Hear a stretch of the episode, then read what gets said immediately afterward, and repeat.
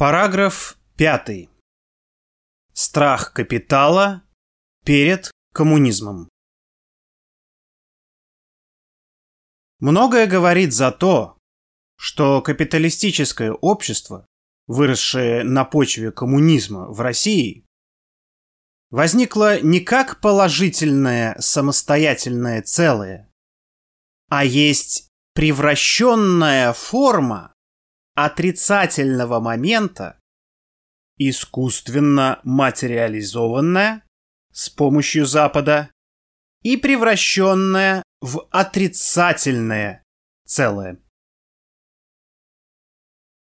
Однако, как вскоре оказалось, это отрицательное целое не нужно ни народу России, ни так называемой новой буржуазии, ни кураторам этого превращения на Западе. Оно нужно лишь некоторым так называемым деловым кругам России и Запада, заинтересованным в гигантском ограблении и выкачивании прибыли из России без особых затрат и ответственности, тем более без ответственности перед народом. Для этого деловые круги организовали и провели контрреволюцию и вели Россию определенно на Запад. Мечтали о так называемом рынке, о модернизации, о стратегическом партнерстве с США, рассчитывая на некую, так сказать, конвергенцию.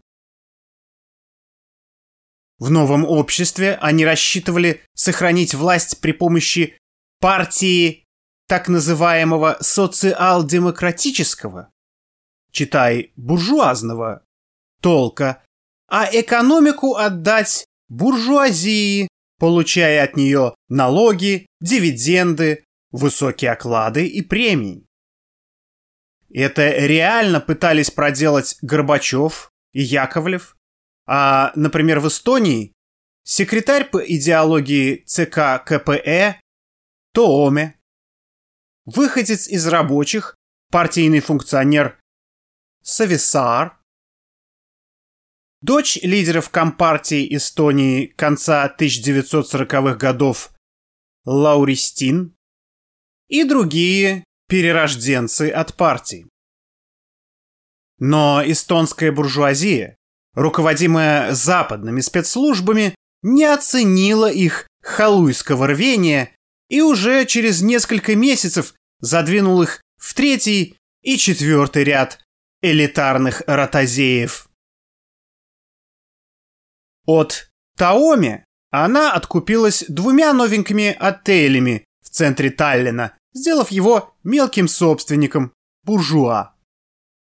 Также были задвинуты и другие предатели. И у Горбачева с Яковлевым и примкнувшими к ним буржуазными халуями типа Гаврила Попова и Собчака ничего не получилось. А последний вообще был тайно вывезен от уголовного преследования сначала в Финляндию, а потом во Францию. На выборах в Госдуму эти в кавычках господа и их партия не набрали ни процента и канули в лету. Буржуазия США в лице Збигнева Бзижинского и других над их прожектами лишь посмеялась и констатировала, цитата, Маловероятно, что европейские государства выскажут намерение действительно вступить во всеобъемлющий геостратегический союз с потерявшей курс Россией. Конец цитаты. Сноска номер 23. Бзижинский. Сбигнев. Великая шахматная доска. Москва. 2020 год. Страница 205. Это было сказано в 1997 году, когда ельцинисты четко вели курс на Запад. После Мюнхена 2007 год, ни о каком союзе речь невозможна. То есть, даже сам курс на Запад у Аболтусов, Горбачева и Ельцина был не просто ошибочный, а фантомный и даже потерянный. Никакого курса, по признанию относительно серьезного эксперта США, у этого отрицательного субъекта нет. А можно сказать, и быть не может. Сноска номер 24. Напрасно господин Зюганов 30 лет взывает к правителям изменить курс. Они не могут это сделать. Их деятельность задана Вашингтонским консенсусом. Качай и вывози. Причем по ценам Запада, формируемым лондонской биржей. Точка. И приходится признать, в данном вопросе Бзижинский прав, а его определение бесцельности российского правительства остается справедливым до сего дня. Сноска номер 25. Это подтверждают и некоторые серьезные эксперты теперь, 25 лет спустя. Например, В. Баглаев. Конец сноски. Вожаки правительства не понимают ни общества, ни себя, ни своих западных поводырей. Они действуют по своим инстинктам и воровским понятиям, полагая, что и все члены общества действуют только по инстинкту и по базовым потребностям. Вполне ясно только одно. С современной российской буржуазией бывший выкидышем российско-советского гнилого либерализма, либерал-социализма и переродившегося госаппарата, ничего хорошего России не светит. Они не видят даже того тоннеля, в конце которого может быть свет. Эта буржуазия так и осталась лишь отпечатком капитализма, а не деловым классом заинтересованным в энергичном развитии экономики, которая на него свалилась. Она когда-то, как родимое пятно, была отрицанием в сущности социалистического общества. А теперь она явилась в буржуазном обществе и есть в нем, то есть есть, но внешним образом, не имеющим как родимые пятна действительного основания в этом обществе. Отпечаток материализовался, то есть перешел из сущности в бытие, но стал бытием без своей собственной сущности. Его сущность в системе мировых капиталистических отношений, в системе нового международного разделения труда. Она определяется местом, которое ему отводят господствующие в этой системе международного разделения труда субъекты. Место поставщика дешевого сырья или продуктов первой переработки, освобождения от вредных примесей и природной грязи. А для своего общества этот класс является только паразитом в чистом виде. Как родимые пятна есть не у каждого человека, так и паразиты. Они есть отнюдь не у всех индивидов и получены извне. Россия для этого класса паразита лишь биологический хозяин. Именно поэтому у отдельных индивидов этого паразита подлинные жизненные интересы, в том числе активы и дети, а то и семьи, уже на Западе. И даже малейшие возбуждения страха от стороны красных, от остатков коммунизма, вызывает у них эпидемию эмиграции. Они не бизнесмены, от английского слова business – дело, в точном смысле слова, а деляги, причем низкого пошиба, из числа тех спекулянтов, которых гоняла советская милиция за спекуляцию, за форцовку и валютные махинации. Они лишь кажутся и делают вид, что они бизнесмены. Но это именно видимость, кажемость. Их цель – недостойная прибыль, а барыш любой ценой, в том числе предательство и продажи Родины, а часто и уголовные преступления. Барыш нужен быстрый, сегодняшний. Поэтому у них нет долгих кредитов, нет перспективной экономической политики, нет крупных инвестиционных проектов. А если некоторые традиционные проекты сохраняются, как, например, космические, то обрастают миллиардными коррупционными хищениями. Поэтому их покровители наверху, матерые сознательные предатели, коррупционеры и плутократы, лжецы и лицемеры высшей марки, как Яковлев и Горбачев, Ельцин и Лужков, Бакатин и Бурбулис, Гайдар и Чубайс, Улюкаев и Абызов, а нынче когорта сидящих в тюрьме губернаторов-мздоимцев и несть им числа. Они двойственны и двуличны по природе. Но в отличие от деляг при социализме, теперь в них не отпечаток капитализма и не отпечаток коммунизма, а материализованный отпечаток отрицания коммунизма в сущности коммунизма.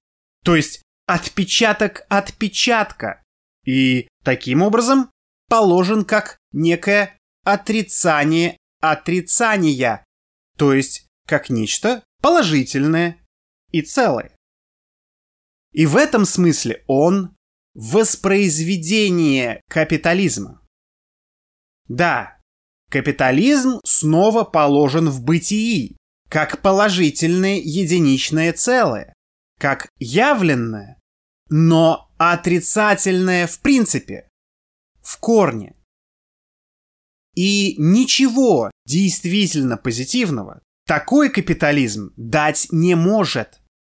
Отсюда происходит и их политика, вызывающая постоянное вымирание населения России и других братских республик в мирное время. Этот паразит знает лишь старую форму капитализма, отпечатком которого он являлся и который он воспроизвел.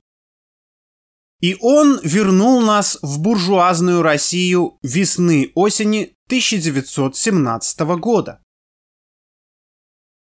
Сноска номер 26. А некоторые особо активные особи, вроде Михалкова и Малафеева, хотели бы забросить общество еще дальше, за 1917 год, в царскую Россию. Конец носки. Но здесь удержаться в качестве самостоятельного политического субъекта у этого паразита не получилось. Он субъект системы империализма, которой он занимает низшие позиции. Его доля в мировом ВВП, при всей абстрактности этого показателя, 1,7%, как у Бразилии и Австралии. Так о чем речь? Где обещанные пятое-шестое места в мировом рейтинге?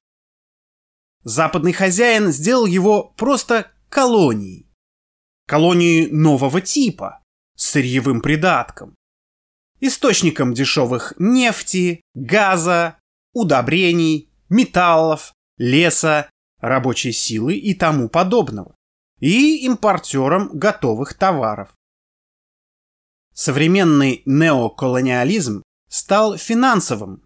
Он дешево покупает в колонии сырье или полуочищенные полуфабрикаты, а продает дорого выработанные, подчас в третьих странах, готовые товары. И делает все это посредством своей господствующей валюты – доллара. Поэтому в России нет самостоятельности, нет собственной, действительно самостоятельной верховной власти, суверенитета. Нет собственных денег. Рубли – это знаки знаков, долларов. И даже золото у этой власти сейчас Лондон не покупает. Поэтому и управляющая власть сконцентрирована в одной личности. Есть только много разговоров о суверенитете, о патриотизме, надувании щек и бегство от красных и белых. Ей ни с кем не по пути, ни с социалистами, например, с китайскими коммунистами, ни с либералами, хотя бы и с европейскими, ни с националистами, как турецкими, так и бразильскими и индийскими. Но и без них она не может. Как-никак нужны связи, товары, подпорки. Такая власть может быть лишь чуждой трудящимся, компрадорской, на службе у метрополии, которой она поставляет сырье по дешевке и кадры за даром.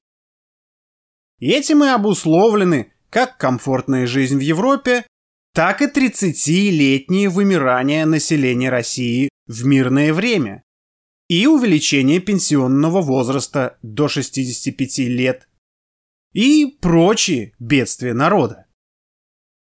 Это оптимизация. Отработал трудящийся свое, и его списали, а пенсионные взносы останутся бюрократическим паразитом. Такое превращение отпечатка, следа, в самостоятельное бытие делает это понятие категорией, которой соответствует форма современного российского общества в составе других таких же колоний. И даже в системе таких обществ вокруг России. Теперь это некое новое общество, общество необычной формы, родившееся на основании контрреволюции, совершенной отпечатками прошлого общества. По экономической сущности это буржуазное общество есть капитализм, но по форме это новое проявление сущности капитализма, некий вторичный капитализм, ведомый гегемоном, требующий глубокого всестороннего осмысления. И это осмысление идет. Капиталисты этого общества, изучавшие ленинизм в институтах при социализме, боятся развивать промышленность и вообще экономику России. Они помнят, что развитие промышленности ведет к развитию рабочего класса, а развитие рабочего класса делает его могильщиком капитализма, то есть их общества и их господства. Поэтому они находятся в двусмысленном, противоречивом положении.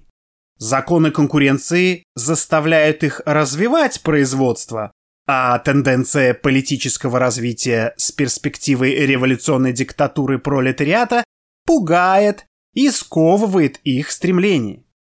Они боятся своего народа, как когда-то боялись Романовы и Колчак, Врангель и Деникин, Краснов и Шкуро.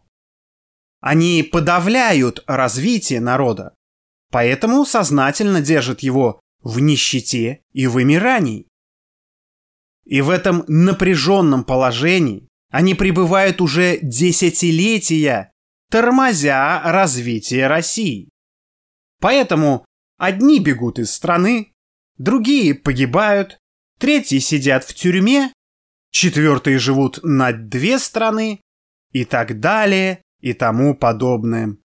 Короче, покоя нет.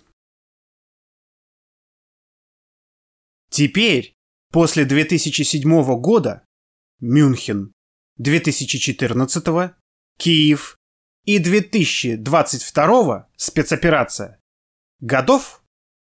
Как только в кавычках русская буржуазия чуть взбрыкнула, промямлила что-то о своем суверенитете и потребовала оплату в рублях, просто для того, чтобы реально получить возврат денег за сырье, так в Европе началась сильная инфляция и истерика, а теперь еще и кризис. Начинается паника. Но и взбрыкнула она не по своей воле, а потому, что это метрополии понадобился кризис в Европе, желательно переходящий в большую войну. Да, с небольшим атомным огоньком. Только так США смогут списать 30-триллионные долги и нейтрализовать Россию перед столкновением с Китаем. Иначе, под тяжестью долгового бремени, накопленного так называемым социальным государством, под прессом коммунизма развалится сама метрополия. Сноска номер 27. Группы развала в ней уже вооружились. К внутреннему конфликту после ноябрьских выборов все готово. Дело за спичкой. Конец сноски. Поэтому вопросы стоят предельно остро. Быть или не быть гегемонистскому капитализму? По крайней мере, в современной форме глобального гегемонизма. А для России это кризис экзистенциальный. Быть или не быть Россией. Но если быть, то только не в нынешней форме. Данная форма, очевидно, губительна. И если Россия еще держится то только за счет остатков коммунизма, большого госсектора экономики, регулируемого хуже или лучше государством, за счет политики так называемого социального государства под страхом коммунистического протеста, за счет героического выживания выдающегося научно-технического потенциала, созданного народом в советское время, за счет ядерного оружия и передовых ракет, а главное за счет талантливого, многонационального, высокообразованного российского народа, прежде всего рабочего класса. Но есть и еще один фактор сохранения России – давление гегемона и страх российской буржуазии перед ним. Она хочет выжить проскочить между недовольством своего народа и аппетитами мирового империализма. А потому пытается заигрывать с народом и кое-что делать в экономике. Особенно в военной экономике. Что совпадает с ее интересом самосохранения и с интересами народа по выживанию под натиском фашизма. И наоборот, кажущийся внешним, так называемый отпечаток коммунизма, гонимый властями из бытия и закрываемый фанерками на демонстрации, ушел вглубь общества, стал его в себе. Внутренним ядром, понятием, развертывающимся в рабочем и социалистическом движении, в советском просвещении в буржуазном обществе, которое ширится сейчас по всей России и дальше. Сноска номер 28. Подробнее смотри Казенов Александр Сергеевич «Эпоха советского просвещения в буржуазном обществе. Санкт-Петербург, 2021 год. И он наводит страх не только на российскую буржуазию, но и на весь буржуазный мир. Коммунизм был страшен буржуазии еще в середине XIX века, когда он был для нее еще только призраком коммунизма, зафиксированным в манифесте коммунистической партии. В 20 веке он стал страшен для мирового империализма как реальный коммунизм, победитель сильнейшей Европейской империи и ее государственного фашизма. Теперь, в 21 веке, он страшен Дерипаском и Бзежинским как реальный, особенно китайский, коммунизм, и как российский отпечаток коммунизма, и как призрак коммунизма в самом США. Все вместе они составляют густую тень коммунизма, нависающую над ним и отнимающую свет и тепло, как источники радости и самой жизни. Как не смешон кандидат в президенты США от левых демократов с отпечаточными социалистическими лозунгами, он показывает, что призрак коммунизма стучит и в ворота США. О боже! Куда податься бедному гегемону?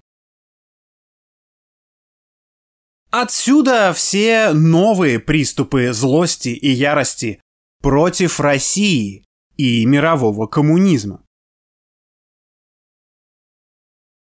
Но злость и ярость лишь усугубляют положение. Они туманят ум и сеют безволие и панику. И некоторые нынешние лидеры западных государств, такие как английский Борис Джонсон и Ли Страс, итальянский М. Драги, французский Эммануэль Макрон, германский Олаф Шольц, явно не в себе. Но их выбрали избиратели, видимо, с подачи и при поддержке США. Тоже, видимо, не от большого ума. В основном мелкобуржуазного. Казалось бы, полный провал контрреволюции в России. Полный провал либерал-социалистов, типа Хрущева-Горбачева и Зюганова. Либерал-демократов, от Гайдара и Чубайса до Явлинского и Миронова.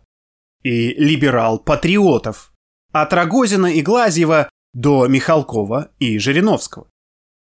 Но устроители нового старого общества не унимаются. Опозорившийся субъект должен был бы уйти. Но у нашего субъекта, обобщенным символом которого был и останется надолго Чубайс, нет не только ума и чести, но и совести, а потому он не может просто уйти. Он может только сбежать от страха перед ответственностью за разоренные общества и государства и за украденные деньги. Поэтому коллективному Чубайсу нужно помочь сбежать или исчезнуть. Возможно, от этой публики, особенно из рядовой буржуазии, можно откупиться. Но в любом случае ликвидировать этого субъекта могут только организованные выступления наемных рабочих в союзе с наемными рядовыми служащими при поддержке интеллигенции. Сноска номер 29. Где вы, левые партии, новые социализмы, левые фронты и левые движения? Ау! Вот вам дело. Конец сноски. А для этого нужны новые рабочие профсоюзы и подлинно коммунистическая партия. Только они могут снять и сам капитализм, и его удушающие отпечатки с нашего общества. Только так можно вернуть Россию на путь самостоятельного развития и прогресса. Конец пятого параграфа.